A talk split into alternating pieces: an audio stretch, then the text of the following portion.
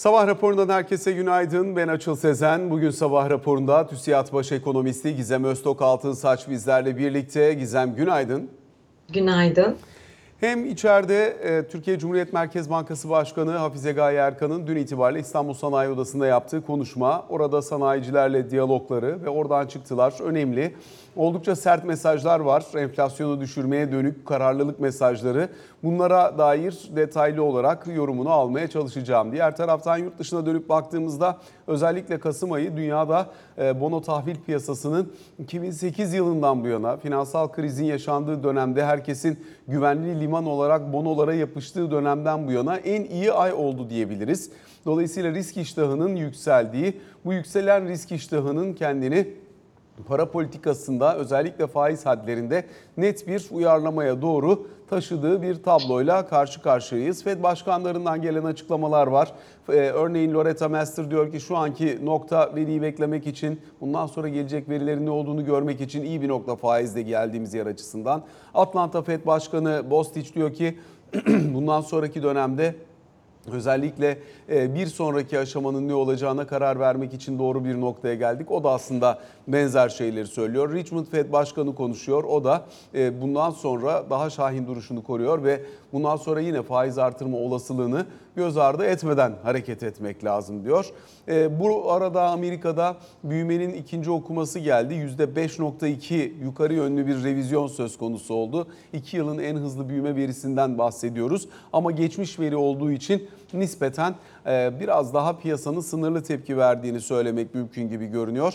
5 kitap raporuna baktığımız zamansa ekonomik aktivitedeki soğumanın belirli bölgelerde yoğunlaştığına dair sinyaller içerdiğini söyleyebiliriz. Yine Çin'den gelen PMI verileri gibi farklı farklı unsurlar da var bugün konuşabileceğimiz ama biz önce bir düne dönüp Merkez Bankası Başkanı Hafize Gaye Erkan'ın yapmış olduğu konuşmanın detaylarına bakalım.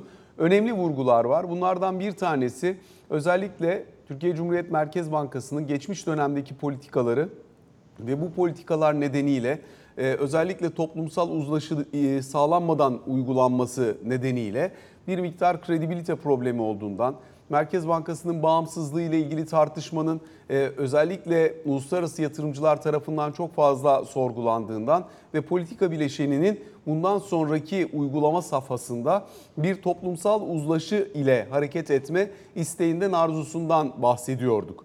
Dolayısıyla dünkü konuşmanın içerisindeki önemli unsur algı, kabul ve itibar. Eğer bunlar devreye girmiyorsa diyor Merkez Bankası Başkanı, enflasyonu daha yüksek bir maliyetle de olsa e, bu patikaya e, oturtmaya azimli ve kararlıyız. Bugüne kadar duyduğumuz en kuvvetli kararlılık mesajlarından bir tanesi olduğunu söyleyebiliriz herhalde. Ne dersin?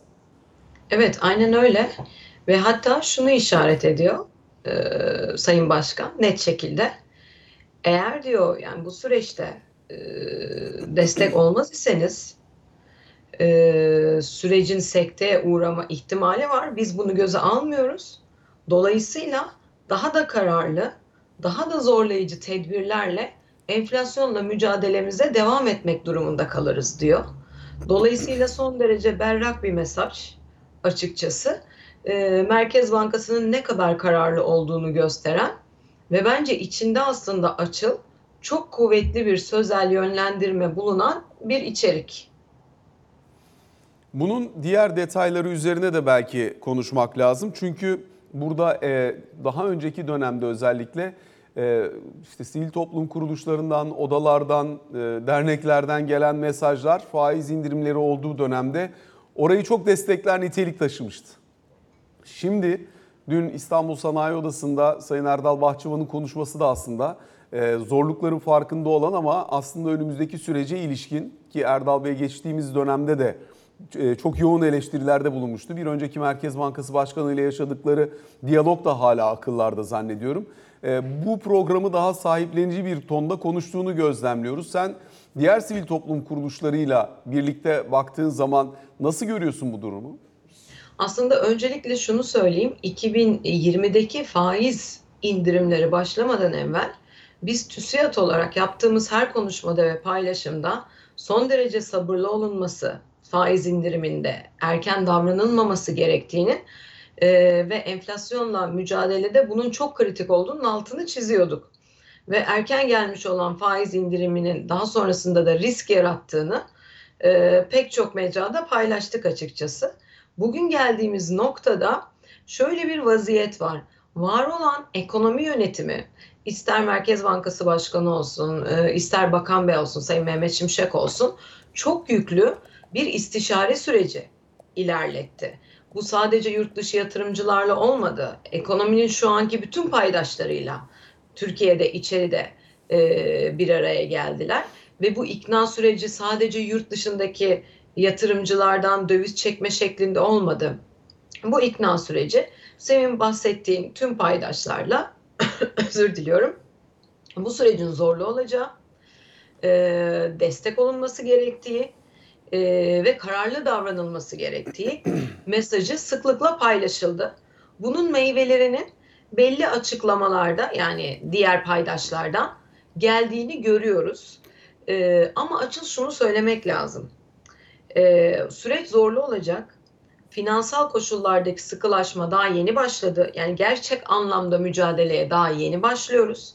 Bunu sanayinin reel kesimin biliyor olması ve ona göre kararlı bir şekilde bu sürece destek oluyor olması gerekiyor. Kolay olmayacaktır. O yüzden e, şöyle söyleyeyim. İşe başlarken konuşmak, destek telaffuzu kolay olur ama iş en zorlaştığı dönemlerde de bu desteğin, bu kararlılığın reel kesimde devam etmesi gerekiyor. E, dolayısıyla bu önümüzdeki 6 ay bu anlamda kritik. Merkez Bankası Başkanımızın da buna girizgah yaptığını görüyorum açıkçası. Yani burada net şekilde algı, itibar, kabul üçlüsünü kullanmasını bence e,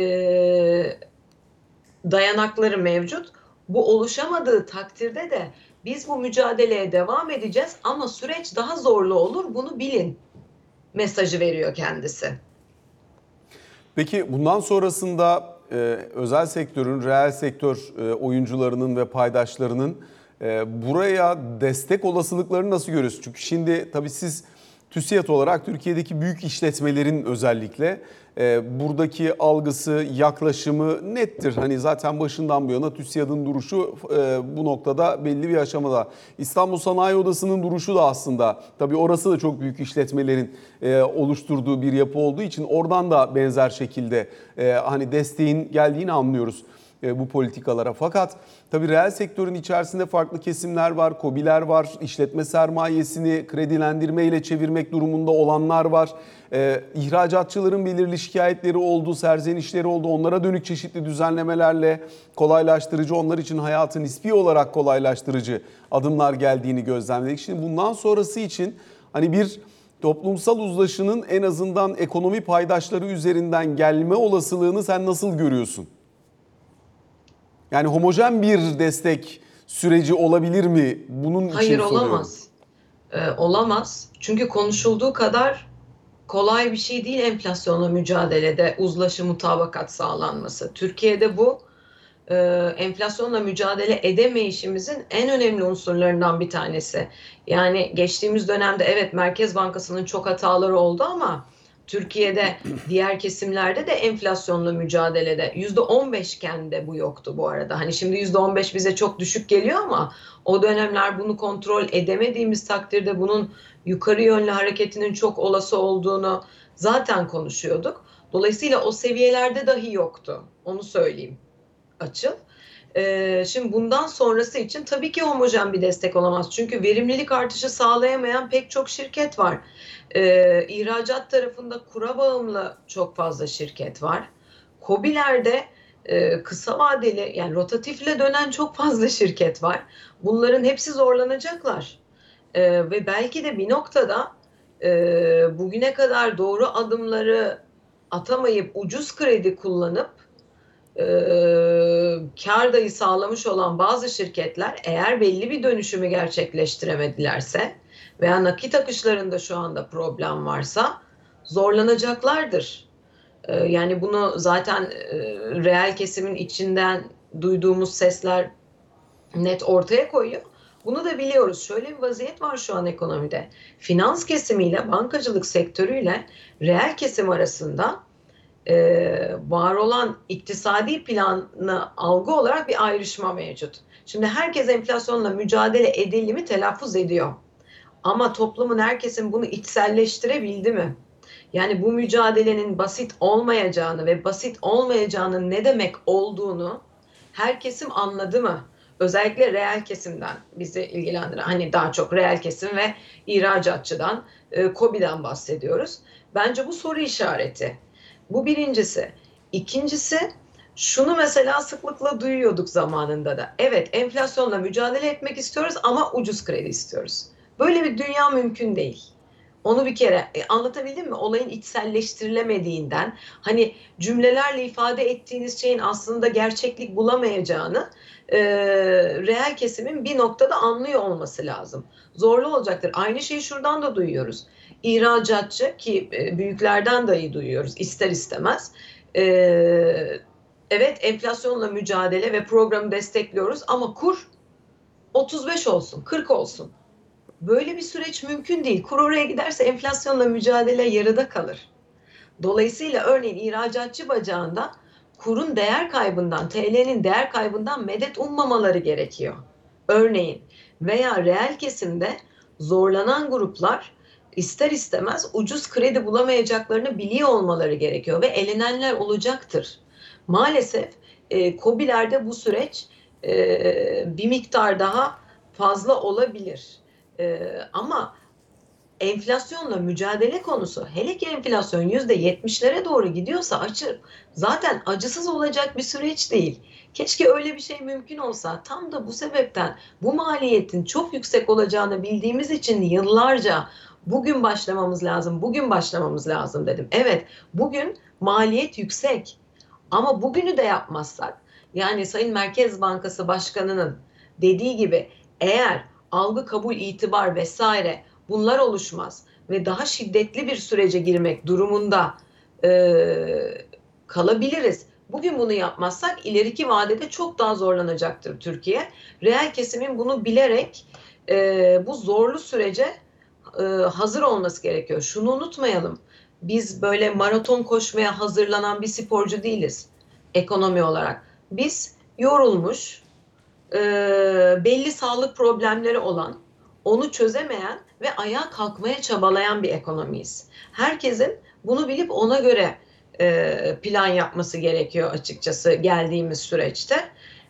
Bunu da yapmaz isek zaten Türkiye ekonomisini enflasyon açısından, verimlilik açısından, büyümenin sağlığı açısından çok daha zor yıllar bekler. Şimdi özellikle seninle burada yaklaşık son bir buçuk aydır üzerine konuştuğumuz konulardan bir tanesi tüketim eğilimiydi. Tüketici güveni yüksek, tüketim eğilimi nispeten yüksek kalmaya devam ediyor. Sonuç itibariyle e, burada e, eğer ki ithal tarafı, ithalat tarafını belli ölçüde kısmak gibi bir plan varsa ki var. E, bu e, zaman içerisinde e, ufak ufak yaşanacak diyorduk. Şimdi dün e, Sayın Erkan'ın konuşmasının içerisindeki önemli unsurlardan bir tanesi ki aslında e, daha önceki e, para, para politikası kurulu e, karar metninde de vardı iç talepte dengelenme ifadesi. Şimdi diyor ki mesela otomotivde, beyaz eşyada, mobilya gibi yerlerde talepteki aşırılığın ortadan kalktığını, dolayısıyla işletmelerin de buralarda hani fiyatları durdurma değil indirimlere doğru gittiklerini gözlemliyoruz. Bu hakikaten öyle. Yani otomotivde tabii biraz arz talep dengesinden kaynaklı problemler vardı. Bunların da yıl sonu itibariyle son çeyrek itibariyle çözülmesini bekliyorduk. Bunlar da söz konusu oldu. E diğer taraftan yine benzer şekilde beyaz eşyada da mobilyada da indirimler hakikaten görülür şekle bürünmüş durumda. Bu iç talep dengelenmesinin ilk fazı ya da ilk e, gözlemleri için ne söylersin? Çünkü senin de e, defaatle üzerinde durduğun önemli konulardan biriydi burası. Şimdi şöyle, datanın kirli olduğu bir aydayız. Kasım ayı değil mi? İşte Efsane Kasım, e, Kara Cuma, Cyber Monday vesaire böyle çok yoğun kampanyaların olduğu bir Kasım ayından geçiyoruz. Dolayısıyla e, fiyat etiketine 100 koyduysanız bunu 80'e 70'e düşüren ee, çok fazla firma var. 50'ye 40'a düşüren de var. İster istemez. Sektörüne göre değişir. Bir kere kampanya dönemi. Ee, o yüzden fiyat hareketine ben biraz daha temkinli yaklaşırdım. Ee, ikinci konu zaten var olan fiyat artışları maalesef bizim enflasyonda gördüğümüzün çok çok üzerinde. Yani bir çarpanla gidiyor. Ee, katlanarak gidiyor. Dolayısıyla onu da tespit etmek lazım. Giyimde de böyle, hizmette zaten böyle. Bu arada açıl, bu bahsettiğimiz konu mal enflasyonunda Merkez Bankası Başkanımızın değindiği. Hizmet tarafında e, restoran, otel, eğitim fark etmez. Bunun gibi hizmet kalemlerinde bu tarz bir indirim zaten söz konusu değil. Onu da söyleyebilirim. Ee, o yüzden hizmet enflasyonu Türkiye'yi çok zorlayacaktır. Zaten esas bundan tradables kısmı bizim açımızdan e, daha mühim enflasyonla mücadelede de. Bu ikinci konu. Üçüncü konu da açıkçası e, iç talepte yavaşlama var. Tüketimde. İç talep iki kalemden oluşuyor biliyorsun. Biri yatırım talebi, diğeri tüketim talebi. Tüketim talebinde zaten yatırım talebi yok. Tüketim talebi çok şiddetliydi. Tüketim talebinde bir yavaşlama var. Şimdi büyüme datası gelecek. Üçüncü çeyrek tabii geçmiş data ama hala da alt faktörlerde Türkiye'nin ihracat performansının e, büyümeye ne kadar katkı sağlayamadığı diyelim yatırımların nasıl baskı altında kaldığı veya iç tüketimin ne kadar şiddetli olduğunu biz 3C büyümesinde zaten göreceğiz. Ee, tüketimde yavaşlama var. Kasım Ekim'e göre yavaş, Ekim Eylül'e göre yavaş ama tabii Kasım kirli bir data dediğim gibi kampanyalardan dolayı. Ocak ayı da kirli bir data olacak. Çünkü ücret artışları söz konusu olacak. O yüzden biz gerçek anlamda büyümedeki yavaşlamayı muhtemelen Mart, Nisan, Mayıs özür diliyorum iç tüketimdeki yavaşlamayı Mart, Nisan, Mayıs'ta göre anlayıp tam evet burası enflasyonla mücadele edebileceğimiz seviyeye doğru ilerliyor diyebileceğiz. Ama şu doğrudur kuzeye gitmiyor, artmıyor. Bu iyi bir haber. Fakat bana soracak olursan dengelenmeden hala daha oldukça uzağız. Türkiye'de e, açıl şu anki Merkez Bankası için demiyorum ama geçtiğimiz dönemlerde maalesef Merkez Bankamız çıktı açığını, çıktı fazlasını ve iç talebin, tüketimin ne kadar şiddetli olduğunu, enflasyonun aşırı talep yanlı olduğunu hep yanlış hesapladı. Ve bugüne kadar geldik biz enflasyonda. Şu anda da bu iç talebin, tüketimin gücünün e, azımsanmıyor olması gerekiyor.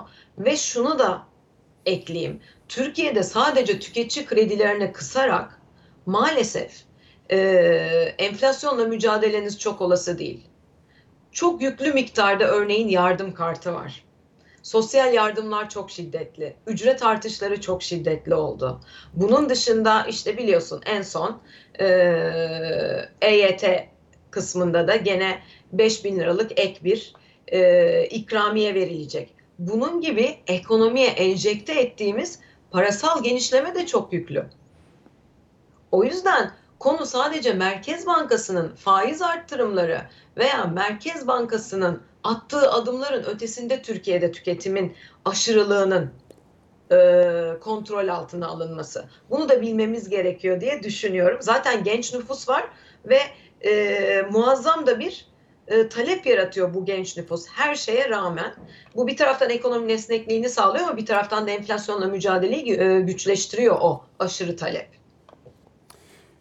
Peki Gizem yine e, aslında önemli konulardan bir tanesi mesajlar ve kararlılık daha yoğunlaştıkça Türkiye'nin risk priminde bir iyileşme söz konusu oluyor. Dünkü konuşmanın ardından da yine işte 330 bas puanlarının altında gördük hatta 332-333 bas puanlar civarında bir fiyatlama gözlemliyoruz. Şimdi e, bu geri dönüş özellikle Türkiye'nin dış finansmanı açısından e, risk priminin geri çekilmesi elbette çok önemli. Borçlanma maliyetleri açısından da önemli olmaya devam ediyor gibi görünüyor. Hem özel sektörün yurt dışı borçlanmaları için hem aynı zamanda yine benzer şekilde e, Türk şirketlerinin veya e, işte yasa e, ile düzenlenmiş çeşitli kamu kuruluşlarının yurt dışındaki ihraçları içinde. Dün mesela İstanbul Büyükşehir Belediyesi'nin bir ihracı gerçekleşti. 5 yıl vadeli yeşil tahvil ihracı. Tahvil ihraç edilmeden önce kabaca %11'ler civarında bir getiri beklentisi vardı. E, talep yaklaşık 2,5 milyar dolar civarına gelmiş e, bu ihraca. 715 milyon e, dolarlıkla bir satış gerçekleşmiş. Başlangıçta 11 beklenen faiz 10,5 olarak gerçekleşmiş. Dolayısıyla aslında e, hani risk priminin geri gelmesinin önemini ve değerini bu tür ihraçlarla biraz daha net olarak da görüyoruz. Şirketlerin ihraçlarında da aslında maliyetler ve talep dengesi fena gitmiyor gibi görünüyor. Bankaların sendikasyonlarında yenileme oranları çok yüksek. Oralarda da maliyetler nispi olarak aşağı geliyor. Ne dersin? Aynen katılıyorum. Ee, Son dönemde 75 bas puanla 100 bas puan arasında bir geri çekilme var maliyetlerde döviz borçlanmada. Ee, iyi gidiyor. Banka rolları da %100'ün üzerinde %150'leri yakalayanlar var. Ee, bu da e, son derece e, olumlu. Fakat e, şunu da ekleyeyim Açıl. E, şu anda orada çizdirebiliyor musun bilmiyorum ama EM'lerin e, kompozit CDS'iyle bizim 5 yıllığı çizdirirsen orada son hareketin şöyle zikzak hareketi vardır. Hafif yükselip aşağıya iniyor. En son 330'un altına gelişimiz de 330'lara gelişimiz de aslında e, akranlarımızla birlikte hareket ettiğimiz yani EM'de tüm EM evreninin CDS'inin aşağı geldiği bir süreç. E, dolayısıyla globalle hareket ediyoruz. Bunun Şu anda ekrana aşaması- verdim söylediğin grafiği. Görebiliyor musunuz? Ben göremiyorum da anlamışsındır dediğim şeyi. Evet yani Ee, benim, ben 2013'ten bu yana gösteriyorum ki özellikle burada tabii 2013'ten öncesinde gelişen ülke CDS sepetinin oldukça altında performans gösteren bir Türkiye CDS'i varken özellikle 2016'da 2018'den eşitleniyoruz. itibaren çok ciddi bir e, ayrışmamız var. E, şimdi o aradaki farkın nispi olarak kapandığını görüyoruz. Elbette Fed'in para politikasındaki yumuşamayla birlikte gelişen ülke CDS sepetinin de aşağı geldiği bir dönem ama Türkiye'nin CDS'indeki geri çekilme çok daha kuvvetli gerçekleşiyor onu Şöyle bakmamız söyleyebiliriz. lazım. Böyle birazcık kaydırırsan e, Haziran'dan bu Mayıs'tan bugüne e, orayı zoomlarsan e, ilk hareket münferit ülke hareketidir. Ekonomi yönetiminin değişmesi. Son bir aylık hareketimiz de akranlarımızla yaklaşıp normalleştiğimiz ve globalle hareket etmeye başladığımız dönem. E, dolayısıyla onlar işte 190'larda değil mi? 193 vesaire görüyor olman lazım. İyi, şu anda bende açık değil de o civarda. E, biz de 330'lar e, civarındayız. Aramızdaki fark kapanıyor. E, bu pozitif. E, şu dediğin doğru. İlk hareket zaten bize ait bir hareket. Bu ikinci hareket böyle 370'lerin altına kayışımız globalle birlikte gerçekleşmiş. Bir taraftan bizim normalleştiğimizi akranlarımızla birlikte hareket etmeye başladığımız gösteren pozitif bir hareket. Diğeri de globaldeki sentiment'ın, algının oluşturduğu EM hareketi demeye çabalıyorum. Ee, şimdi buradan da şuraya geçelim. Peki bu 700'lerden 350'lerin altına gelişimiz neresinden baksan 350 bas puan diyelim. Full fiyatlandı mı borçlanma maliyetlerimizde? Hayır. Aslında borçlanma maliyetlerimizin aşağı gelmesi için bana soracak olursan hala 150-200 bas puan daha yerimiz var. Biz enflasyonla mücadeleyi gerçekleştirdiğimiz ve artık data da bunu net şekilde görmeye başladığımızda o borçlanma maliyetlerinin de bu meblağda azalıyor olmasını beklerim açıkçası. FX likiditesi açısından önümüzdeki yılın geçtiğimiz 7-8 yıla kıyasla e, tabii globali e, böyle tutalım, sabit tutalım. En kolay yıl olacağını düşünüyorum Türkiye ekonomisi açısından.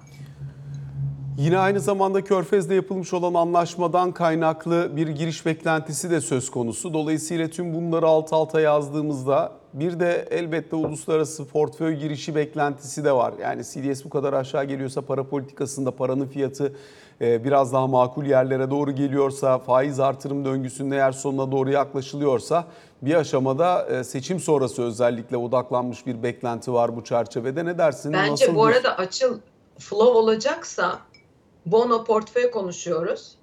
Seçim öncesi olur. Seçim sonrası bir biliyorsun burada rally çok hızlı oluyor.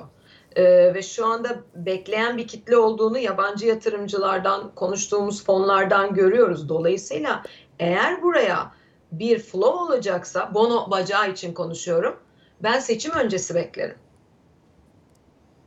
Çünkü yakalamak çok zor seçim sonrası.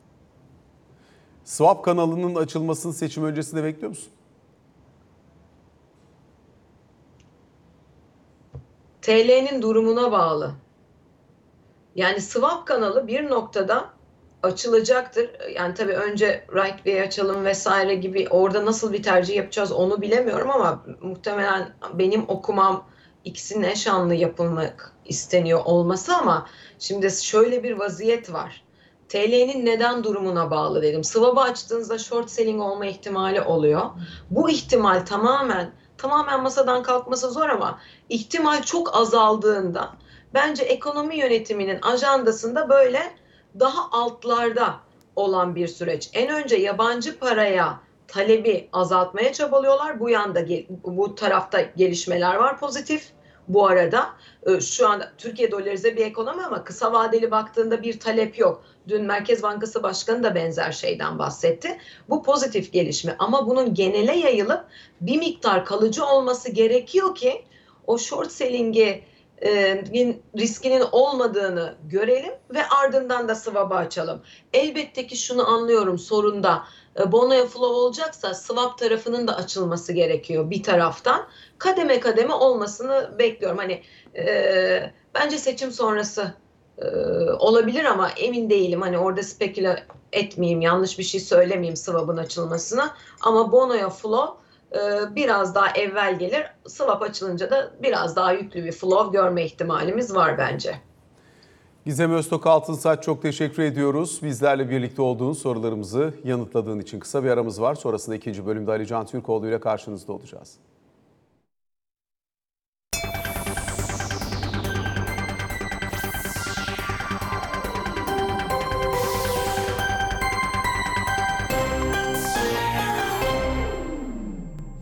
Sabah raporunun ikinci bölümünde Ali Can Türkoğlu'yla beraberiz. Hoş geldin Ali Can. Günaydın. Şimdi Erdoğan-Bahçeli görüşmesi dünün önemli görüşmesiydi. Bir yandan yerel seçim için adaylar, bir taraftan yine benzer şekilde bir anayasa tartışması vardı. 50 artı bir tartışması vardı. Hani uzun süredir de beklediğimiz bir e, görüşmeydi. Var mı herhangi bir çıktı elimizde? Ee, resmi açıklama yok. Zaten de beklenmiyor aslında. Ama Genelde dediğin de öyle gibi, olmuyor zaten. Yani ne resmi programda yer alıyor zaten bu görüşmeler ne de sonrasında resmi bir açıklama yapılıyor. Ee, dediğin gibi tam bir hafta beklendi aslında bu görüşme. Geçtiğimiz hafta Perşembe günü olması bekleniyordu. Özellikle bu 50 artı 1 ile ilgili yapılan açıklamalar sonrası yani önce Cumhurbaşkanı açıklaması sonra e, MHP'nin Sayın Bahçeli'nin grup toplantısındaki açıklamaları üzerine bir görüşmeyle bu 50 artı 1'de AK Parti ile MHP farklı noktalarda mı eğer farklı noktalardaysa ne yöne ilerleyeceklerin cevabının bulunması bekleniyordu. O yüzden hatta geçen hafta da yayında da söylemiştim ben Perşembe günü bir görüşme beklendiğinin ama o toplantı dün gerçekleşebildi. E, dün bir kere ana maddenin görüşmenin ana gündeminin yerel seçimlerle ilgili olan işbirliği olduğunu söyleyebilirim. Neden? Daha öncesinde te, burada çok aktardık aslında. İki partinin kurmaylarının yapmış olduğu çalışma tamamlandı. Yani kaç ilde bundan sonra e, işbirliğine gidilecek? 2019'daki gibi işte MHP'nin aday çıkarmayacağı iller, AK Parti'nin aday çıkarmayacağı iller yine sabit mi kalacak yoksa eklemeler mi yapılacak diye.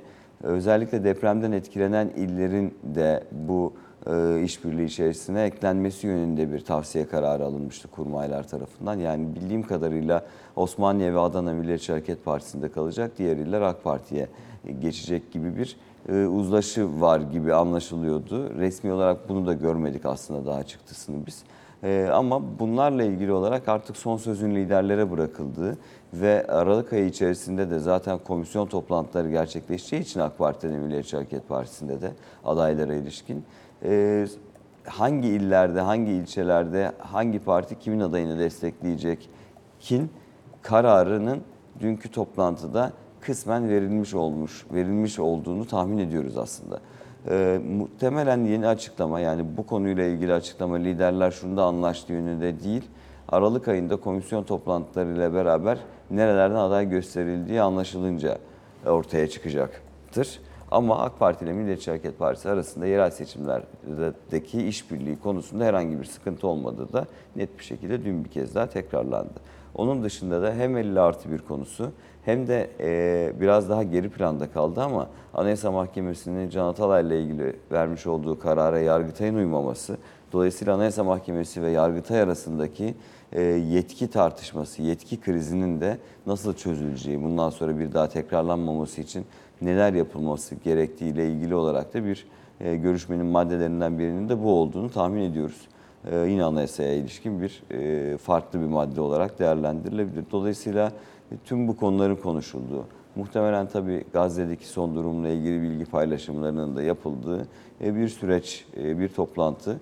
Bundan sonra e, yine AK Parti ile Milliyetçi Hareket Partisi arasında alt düzeyde toplantılar devam edecektir kurmaylar arasında. Ama dediğim gibi yerel seçimlere ilişkin herhangi bir sıkıntı yok bu konuda. Yine önemli bir görüşme bu kez muhalefet tarafında CHP'nin yeni genel başkanı Özgür Özel ile İyi Parti Genel Başkanı Meral Akşener'in görüşmesi.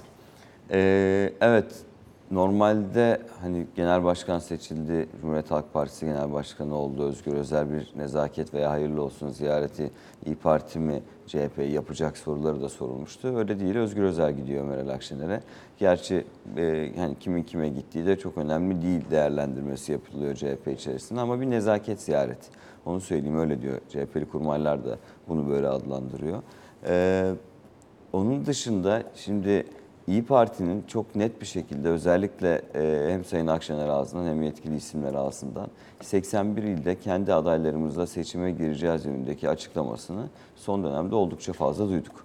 Şimdi bu toplantı yani bu söylem aslında e, Cumhuriyet Halk Partisi'ne yönelik olarak e, Sayın Kılıçdaroğlu'nun göreve devam etmesi durumunda mı geçerliydi? Yoksa Sayın Kılıçdaroğlu artık genel başkan değil. Dolayısıyla yeni bir Cumhuriyet Halk Partisi yönetimi var. Yine aynı karar geçerli olacak mı olmayacak mı? Bunu işte bu ve bundan sonraki süreç gösterecek. Neden? Bugün e, Sayın Özel'in çantasında bir teklif yok. Yani işte şu illerde şöyle olsun, bu ilçelerde böyle e, devam edelim gibi bir teklifle gitmiyor Cumhuriyet Halk Partisi Genel Başkanı bugün İyi Parti Genel Merkezi'ne. E, sadece şunu konuşulacağını biliyoruz. Herhangi bir teklif sunulmayacak ama bir zemin var mı bu araştırılacak. Yani işbirliğine ilişkin, işbirliği yapıp yapılmayacağına ilişkin İyi Parti'de hala o zemin korunuyor mu? Ee, Eğer korunuyorsa bundan sonraki süreçte nasıl devam edelim kararı alınabilir. Bildiğim kadarıyla e, heyetler arası bir toplantı da olacak. Yerel seçimler, e, ye- yerel yönetimlerden sorumlu genel başkan yardımcılarının da yer alacağı. Dolayısıyla bir e, somut bir müzakere beklem, beklemeyelim bir kere bugün. Ama eğer Sayın Akşener'den bunu biz yetkili kurullarımızda bir değerlendirelim gibi bir yanıt alınırsa bugün o zaman anlayabiliriz ki bu süreç ilerleyebilir belli başlı iller için. Ama tersi bir durum olursa da yani biz bir karar aldık ve bunu kamuoyuyla paylaştık derse de Cumhuriyet Halk Partisi yönetimi saygı duyup kendimiz çalışmaya devam edeceğiz yönünde değerlendirmelerini yapıyorlar. Alican teşekkür ediyoruz teşekkür sabah ederim. raporuna. Böylelikle son noktayı koymuş oluyoruz. Hoşçakalın.